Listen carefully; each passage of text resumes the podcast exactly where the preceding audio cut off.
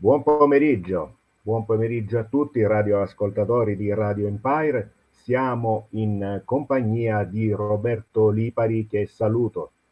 Ciao, grazie. ciao, ciao, grazie. Grazie, grazie Roberto di essere qui, di aver dedicato un po' del tuo tempo alla nostra radio, ai nostri radioascoltatori.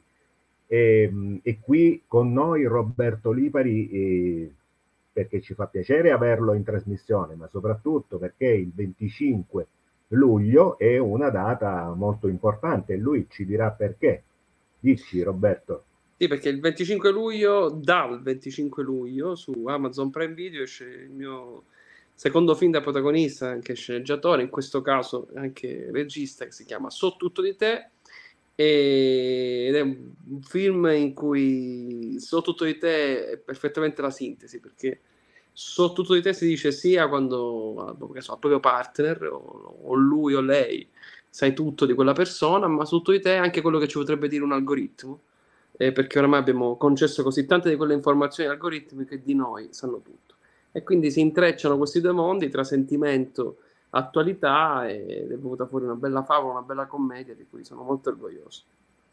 Una commedia, noi sappiamo che il filone della commedia è molto uh, variegato, la tua che tipo di commedia è? Una commedia sentimentale, una satira sulla nostra società? In quale filone delle, dei vari generi della commedia si colloca il tuo film?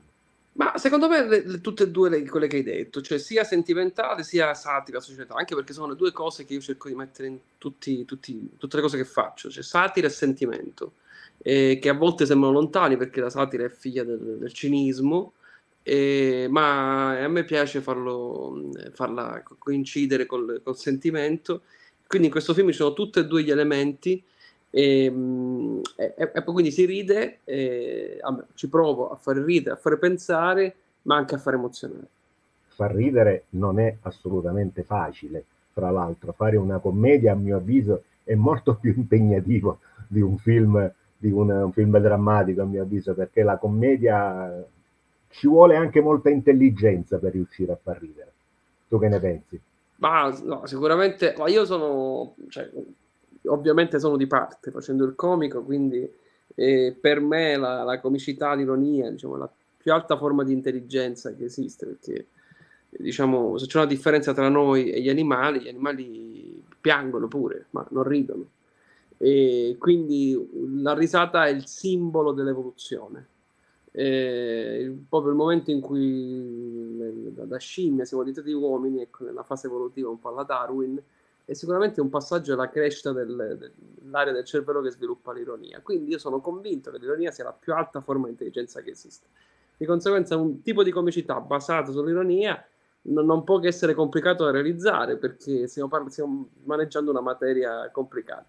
Quindi con me sfondi la porta aperta nel dire che sicuramente far ridere, e c'è modo e modo di fare ridere, attenzione, però far ridere in un certo modo è molto più complicato di, di di, di, realizzare un dramma, anche perché nella vita forse dipende il periodo, siamo più abituati ai drammi che alle commedie.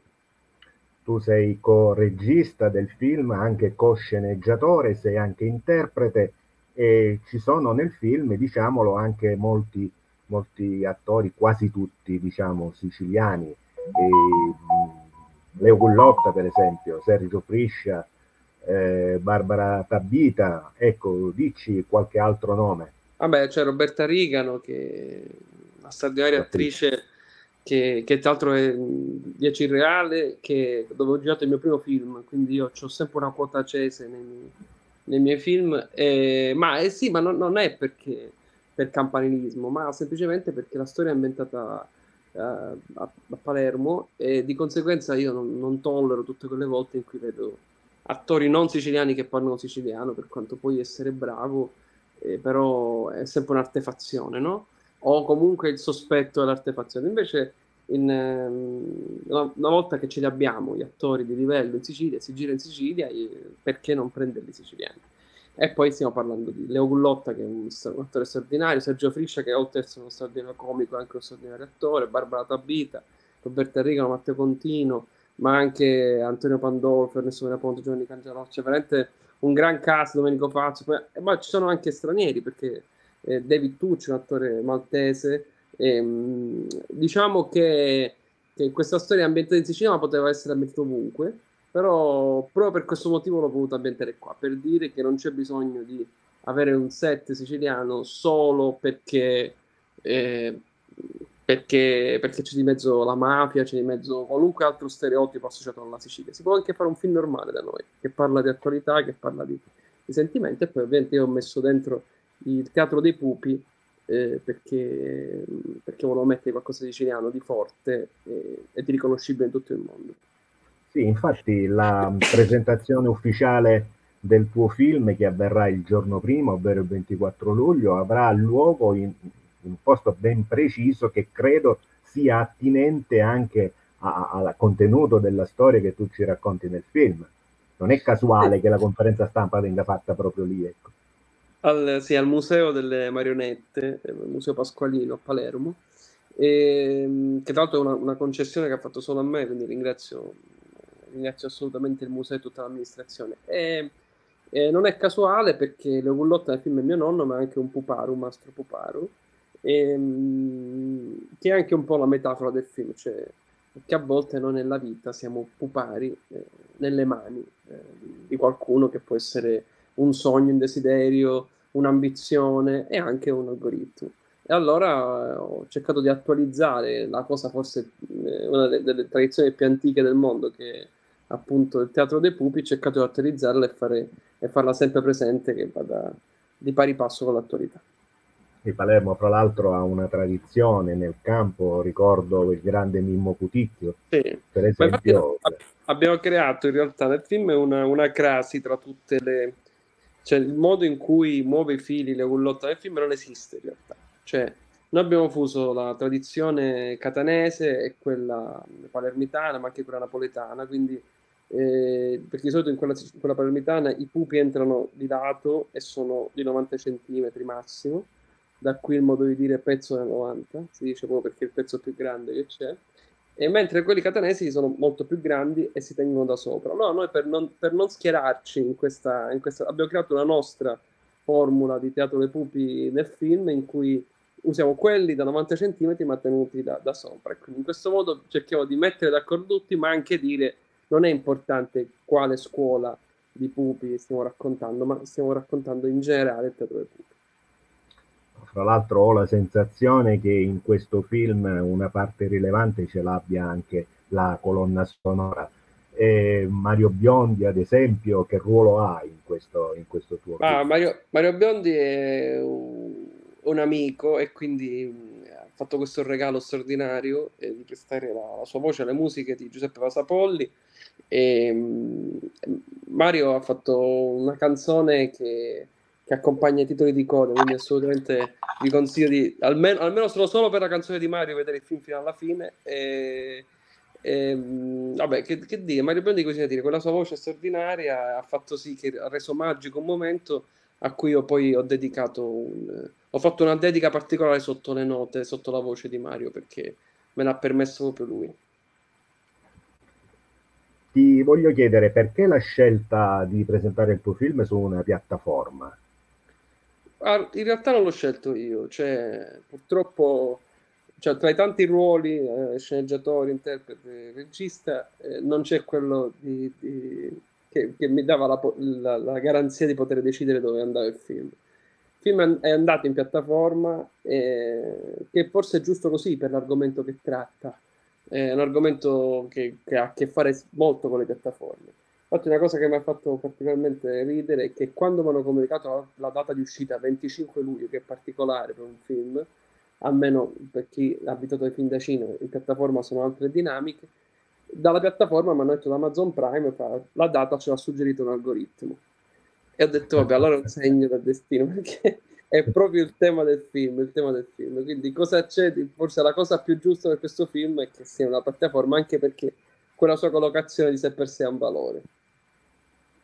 E, ehm, a parte il film, che credo che sia il pezzo forte di tutta l'estate di Roberto Lipari, ma la tua estate come, come prosegue? Quali, co, cosa hai in, pre, in programma, in previsione per quest'estate 2023?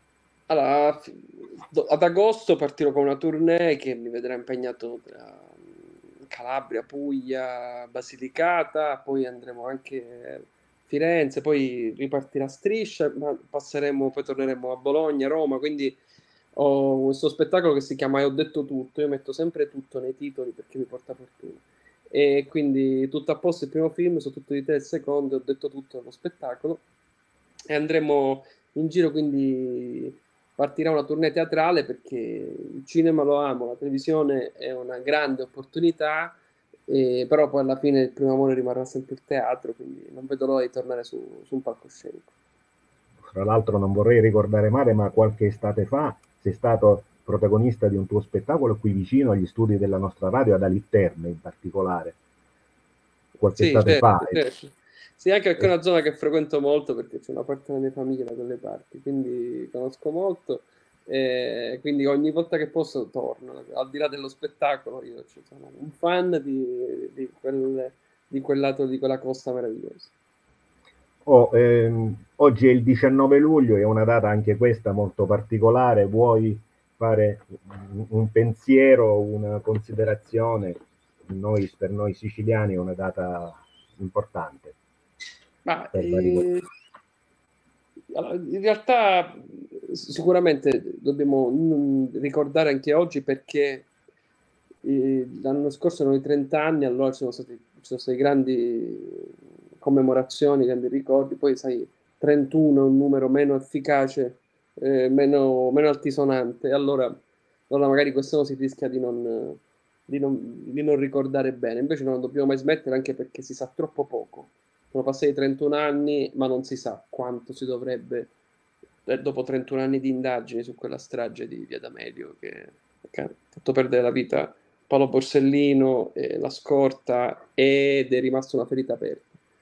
E poi in particolare oggi direi pure di dedicare un saluto ovunque esso sia, lui sia, no, esso non si usa in questo caso, a Andrea Purgatori che è un giornalista che, che ha raccontato col 19 luglio con onestà e lucidità, venendo lui dalla, dal giornalismo legato al terrorismo, poi eh, fu un passaggio o, obbligatorio quello di parlare del 19 luglio in cui la mafia è uno degli stragisti, ma non è l'unico stragista probabilmente e quindi mh, purtroppo oggi ci ha lasciato Andrea Purgatori e un pensiero grande va a lui in questo particolare 19 luglio.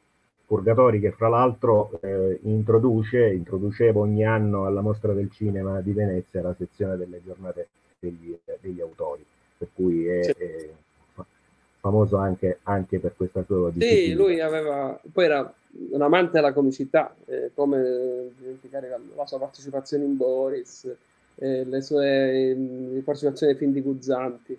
Quindi lo sento molto vicino perché, perché lui, cioè io in qualche modo tras- ho, trasform- ho messo nella comicità la cronaca e mentre lui ha fatto il percorso inverso, è partito dalla cronaca ma era un amante della, della comicità, ma stiamo parlando di qualcuno che penso, spero, mi auguro un giorno potremmo studiare nei libri di scuola eh, perché, perché, gente come Andrea Purgatorio con quell'intelligenza e con quell'ironia, tornando a quello che dicevo all'inizio, è merce rara. Speriamo allora che vada tutto a posto anche per questo tuo nuovo, questo tuo nuovo prodotto cinematografico, che il film piaccia, che possa avere chissà un domani anche una distribuzione ecco, anche nelle sale, non si sa mai, dipende dal successo che avrà su Prime Video. No, in realtà non, non sono collegato, perché in realtà Prime ha l'esclusiva, è un meccanismo diverso, nel senso di solito... C'è il fatto che io mi auguro, già mi hanno chiamato per tantissime arene d'estate all'aperto per proiettare, quindi io spero veramente di poterlo vedere in sala, ma perché io amo la sala, eh, però in realtà non è legato al successo della piattaforma. Cioè, io mi auguro che i, i, film sono belli perché tu consegni qualcosa all'eterno. Perché tutto a posto è incredibile come quest'anno ancora in alcune rassegne estive c'è tutta, me l'ho chiamato adesso 12 agosto, ci sarà una proiezione, un film di quattro anni fa.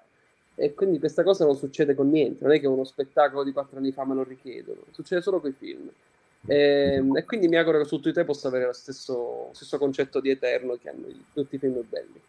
Perché la sala cinematografica in pratica ha una sorta di, di magia, cioè tu spettatore vedi nello stesso momento, assieme a tanti altri spettatori, lo stesso prodotto cinematografico. che poi puoi commentare, che poi è, è, è, diverso, è una sorta di magia in questo modo, perché sì. è la contemporaneità della visione assieme ad altre persone. È un'esperienza, è un'esperienza. Quando un colpo di scena lo vivi da solo nel divano ha un effetto, quando un colpo di scena lo vive una sala di 400 persone è un altro, così come una risata. Ridere da solo è difficilissimo. E la risata del vicino ti porta a ridere. Quindi, quindi io penso che la commedia soffre più di tutto, l'assenza, ma il, diciamo che i, quegli anni di pandemia ci hanno abituato al telecomando e che è un altro sport, nel senso che guardare un film con un telecomando in mano non potrà mai essere la stessa cosa che guardare un film su, con, eh, con, un Dolby Surround seduto su una sala con 300 persone. Quella cosa lì, quella cosa lì non, sarà, non, è, non, è, paragonabile a vedere un film con un telecomando in mano in cui puoi stoppare, chiamare qualcuno, scendere un attimo, finito tutto. Roberto, ti auguriamo il meglio per la tua vita, per il tuo film, speriamo di vederti fisicamente negli studi della nostra radio e magari chissà in qualche arena estiva di qualche paese qui vicino, no, vicino a noi. Farò di tutto, farò di tutto per farlo. Con, con grazie, grazie per la tua presenza, per la tua presenza oggi pomeriggio. Ti ringraziamo. Buona giornata, arrivederci. Ciao, ciao, ciao, grazie.